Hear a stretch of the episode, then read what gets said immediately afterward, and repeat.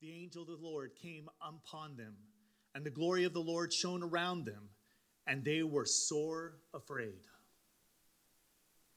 And the angel said unto them, Fear not, for behold, I bring you good tidings of great joy, which shall be to all people. For unto you is born this day in the city of David a Savior, which is Christ the Lord. And this shall be a sign unto you. Ye shall find the babe wrapped in swaddling clothes, lying in a manger. And suddenly there was with the angel a multitude of the heavenly host praising God and saying, Glory to God in the highest, and on earth peace, goodwill toward men. I love Christmas. I really do. The sights, the sounds, the smells, all of it. As I was reading the passage from Luke, and if you had your eyes closed and your spiritual thinking caps on, and if you were familiar, you might have imagined Linus standing up here, his head wrapped in a blanket reciting the verse as Charlie Brown tries to direct a Christmas pageant of some sort. And Linus, in that moment, reminds us of the true meaning of Christmas. Fear not, for behold, I bring you good tidings of great joy, which shall be to all people. For unto you is born this day in the city of David a Savior, which is Christ the Lord. I love Christmas for all of its calm and bright. Ross, in the Alameda Trading Post at 3501 Alameda in El Paso, Texas, in a corner of the store was a stack, several of them, about this high of Saturday Evening Post. How many of you remember the Saturday Evening Post? Decorated by Norman Rockwell with these pictures of Americana that seem to capture sometimes the best of us and rarely the worst of us. And so allow me in this moment to paint you according to Laura Hurt and the Gospel of Weird my vision of a Norman Rockwell Christmas. Oh, by gosh, by golly, it's time for mistletoe and holly. And most of us prepare ourselves in the images of city sidewalks, busy sidewalks, dressed in holiday style. In the air, there's a feeling of Christmas as we hear silver bells ring by Salvation Army ringers. Then there are chestnuts roasting on an open fire and Jack Frost nipping at our nose or our dashboards, as it may be. Folks dressed up like Eskimos. When most of our days are in the high 50s, Mele Kalikimaka is the thing to say on a bright Hawaiian holiday. We make lists and check them twice three French hens, two turtle doves, and a partridge in a pear tree to see who is naughty or nice. And remind ourselves that there are only 16 shopping days until Christmas. We struggle to remember to wish everyone a holly jolly Christmas because it is the best time of the year. Or is it happy holidays? Happy holidays? Happy holy days? I can't remember. Do they even know it's Christmas time at all? We sing, Let It Snow, Let It Snow as each day draws near, knowing and glad that it won't. Jingle bells, Batman smells, Robin laid an egg. And what fun it is to ride and sing a sleighing song tonight. We're friendlier this time of year with our neighbors. He's a Mexican, and we don't know what to think of him until we hear him sing, Feliz Navidad, and then we think it's great. Frosty the Snowman reminds us that it will be a happy birthday, and we are simply having a wonderful Christmas time. It will begin to look a lot like Christmas as we have decked our halls with balls of holly, and Santa Baby will slip presents under the tree to overflowing. A 54 convertible to light blue. Our homes smelling of cinnamon, oranges, and cloves. The hint of mint. A ham in the oven. Fa la la la la, la la la la.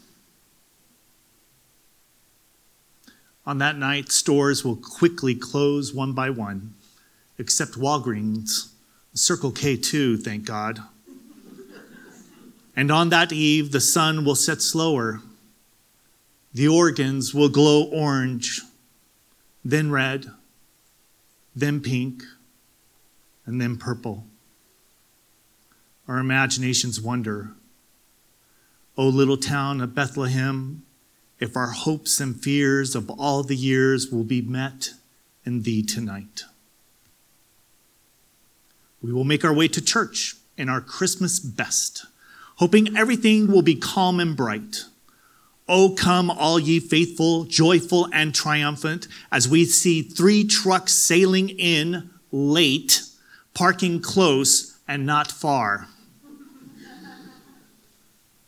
lifting our voices for joy to the world, we welcome Emmanuel in Excelsis Deo, and sing as if it was our first Noel well, as we go tell it on the mountain.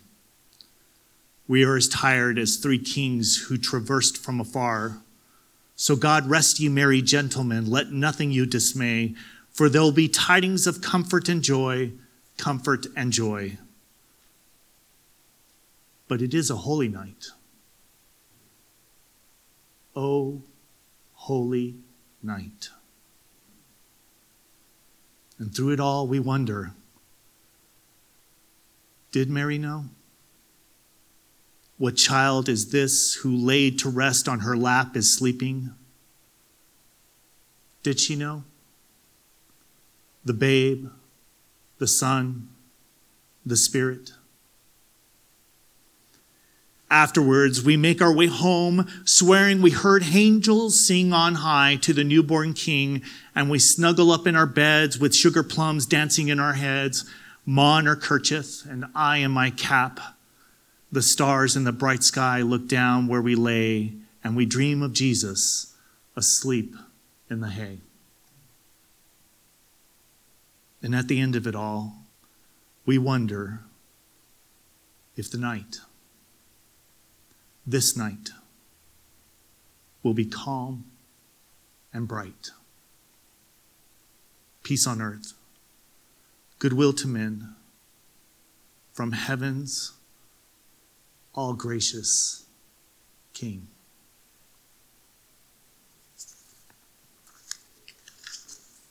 Good story, Stuart.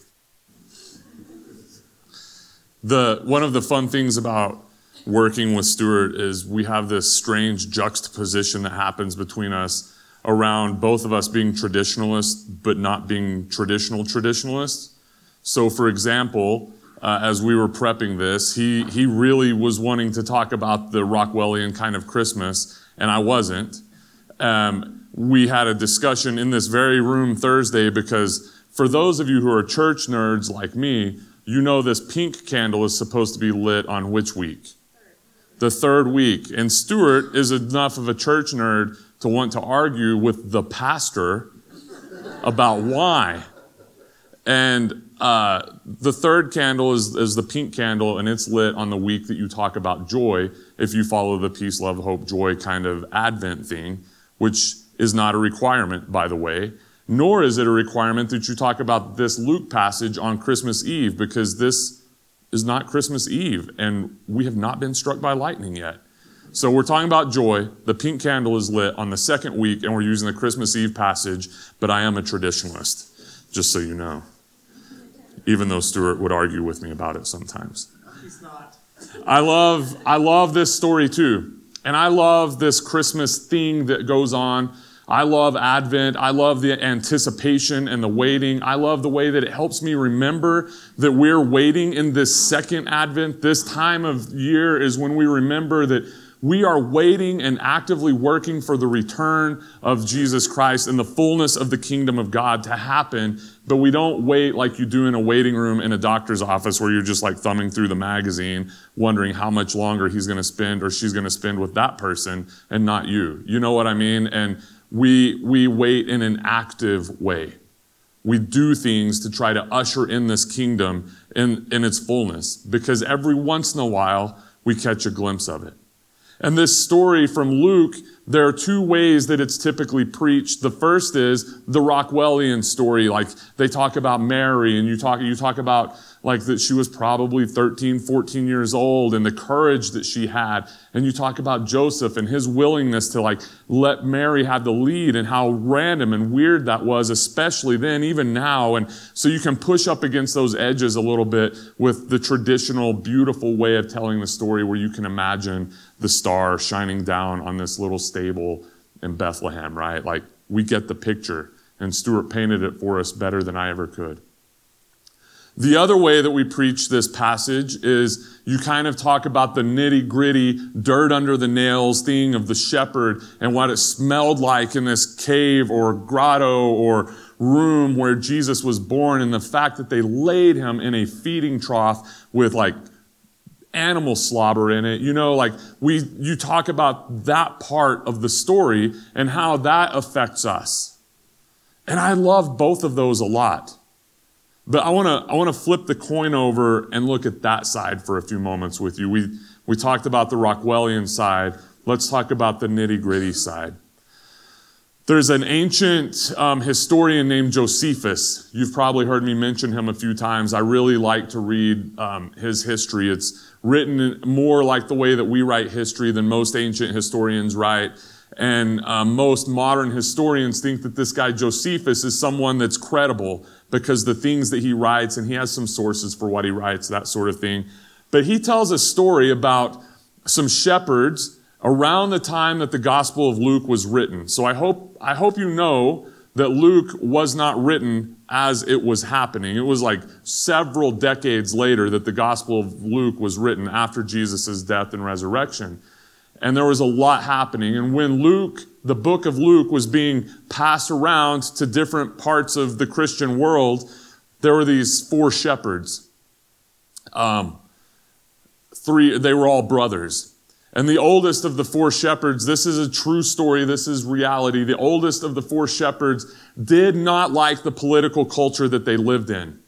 The shepherds lived out in the wilderness. They were more like like uh, mountain men here in the United States. They didn't just like go out there and tend to their sheep and then go home and have a hot meal at their house. They lived out in the wilderness.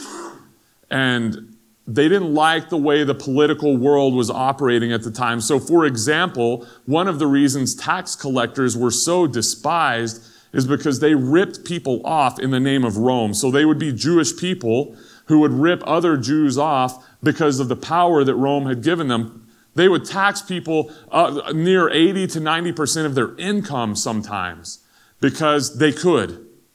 They were supposed to take a certain amount of whatever goods that they could collect and send it off to Caesar. And then some of it went to the Roman governor, and then they kept some for themselves. But oftentimes they would keep more or take more so that they could have it. They were robbing from their family members and from their kin and kindred. The census that we hear about was a way for Caesar to know how many people lived in an area so he would know about how much money he would be receiving. It was a foreign occupier living in a land. It's hard for us to imagine because we're not the people this story was written to. We, we've never been occupied. We typically are the occupiers. And it makes it hard for us to read because we don't want to put ourselves in the place of the bad guys. But that's really how you have to read the Bible, especially if you're a middle class white dude like me. So Josephus writes about these four brothers. The oldest of the brothers decided he was going to do something. He was going to overthrow the Roman government. And so he talks his four brothers into going to war with him, and they talk to a bunch of other shepherd friends of theirs who talked to other shepherd friends of theirs. And there was a period of time that there was a, a large amount of guerrilla warfare happening against Roman soldiers and Roman officials. And it was because of these four brothers, the one in particular, and he crowned himself king. You've heard the story of the, the Good Samaritan.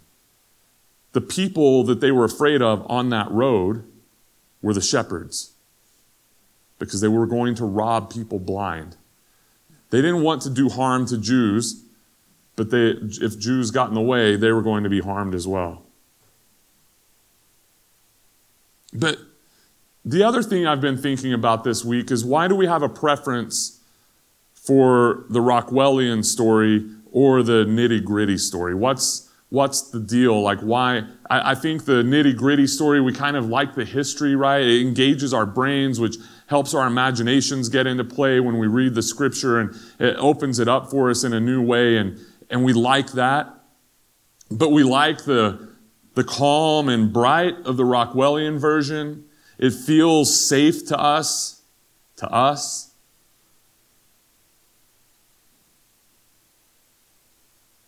I think really what we like is that we want more of the good stuff. Whatever we think the good stuff is, we want more of that. And one of those two stories helps us figure out how this story about Jesus gives us that. But I don't think it does. I don't think this Jesus story gives us what we want. Because what I think is that deep inside of all of us, we know there is more to the story. We know that we want different, not more. We know that we need different, not more of the same, not a better version of what we already have. We want something completely different. Banksy, the famous graffiti artist, has a painting that I really like that has a homeless man holding out a cup and a sign that says, Keep your coins, I want change. And I think that's us, right? Like deep inside, we know that we want to be transformed by the power of the Holy Spirit. And we know that we want to see the world transformed by the power of the Holy Spirit. And we're anxiously waiting in this second advent for that to happen. But we know that there's more to the story than this or this. There's something more. And the reason we know that is because of this story. Because Jesus always shows up on the edges of our lives where we never ever expect to find Jesus. That's why one of my favorite places to go around Christmas time is a bar. Amen. Because you will find Jesus there, I'm telling you.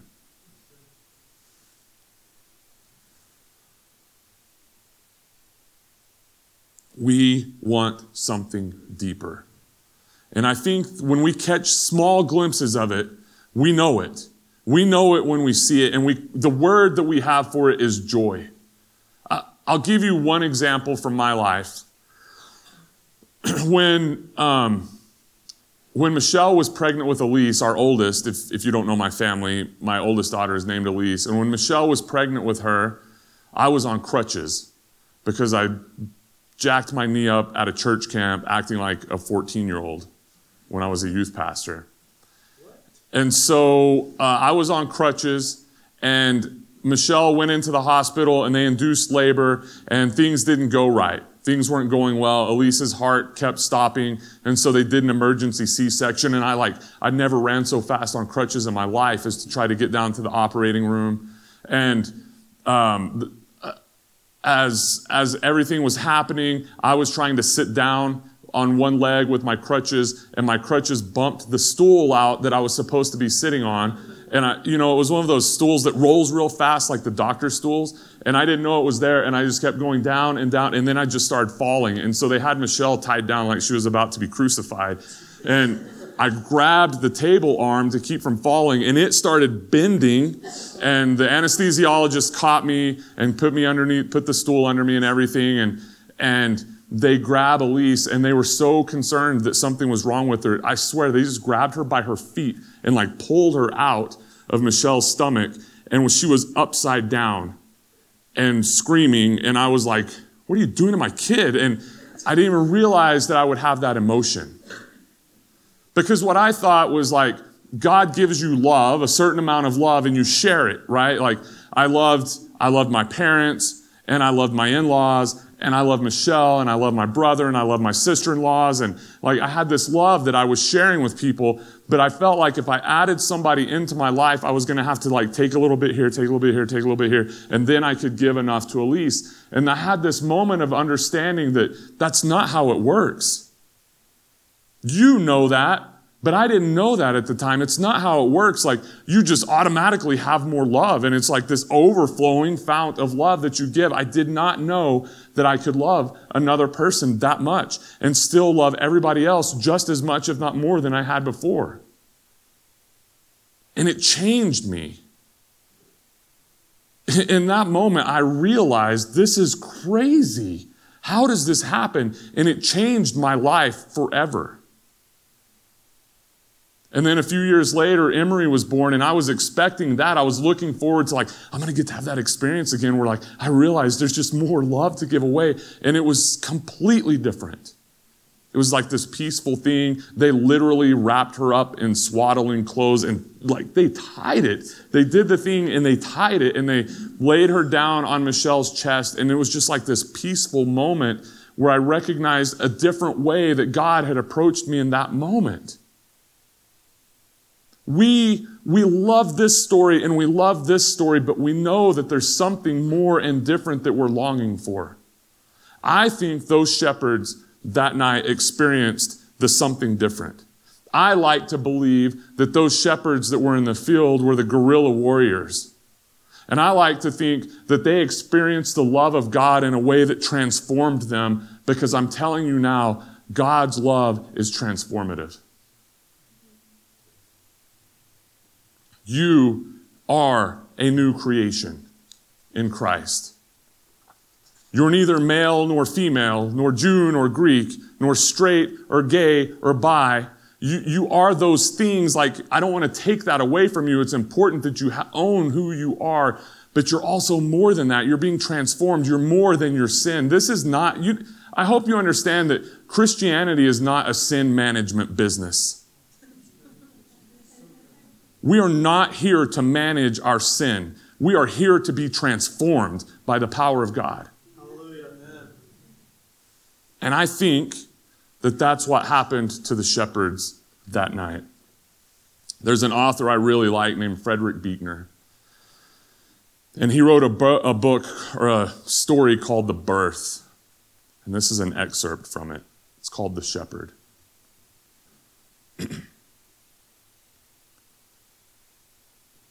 before I start reading this, you're getting all serious on me.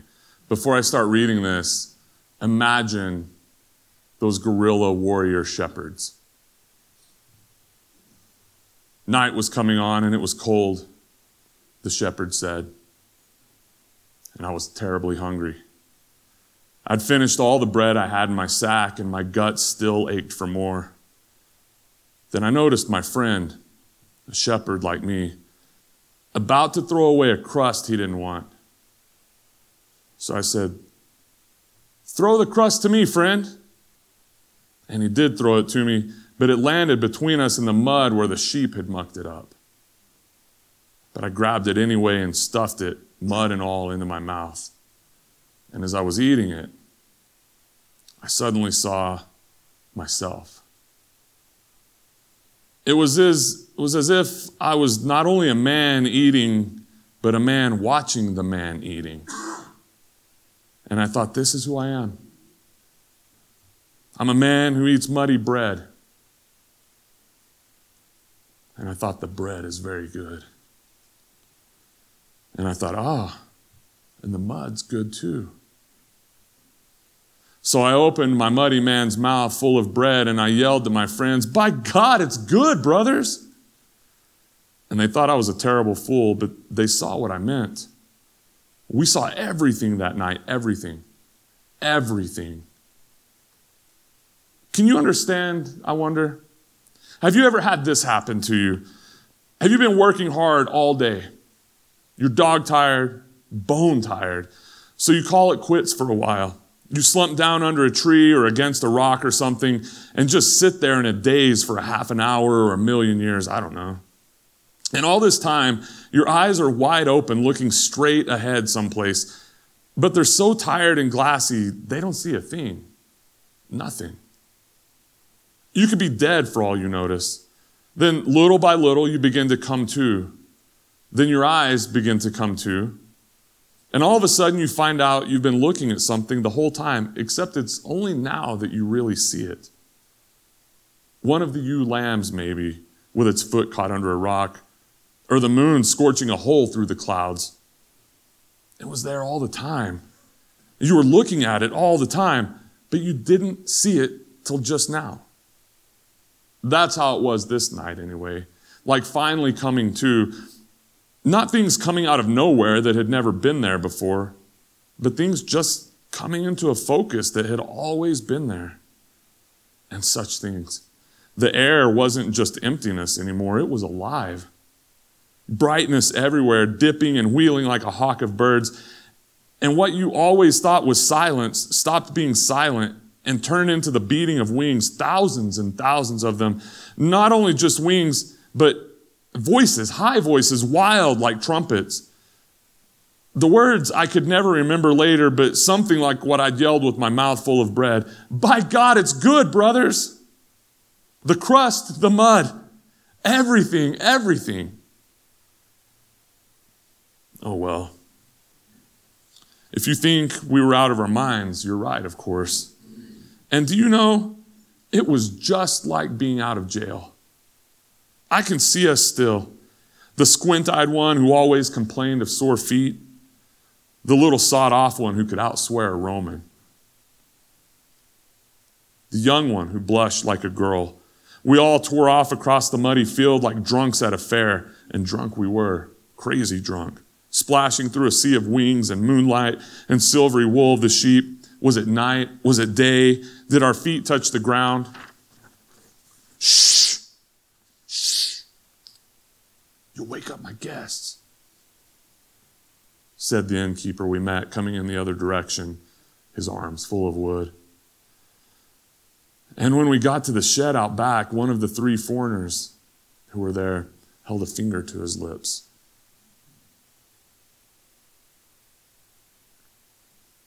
At the eye of the storm, you know, there's no wind. Nothing moves. Nothing breathes. Even silence keeps it silent. So hush now. Hush. There he is. Do you see him? You see him? By Almighty God, brothers, open your eyes and listen.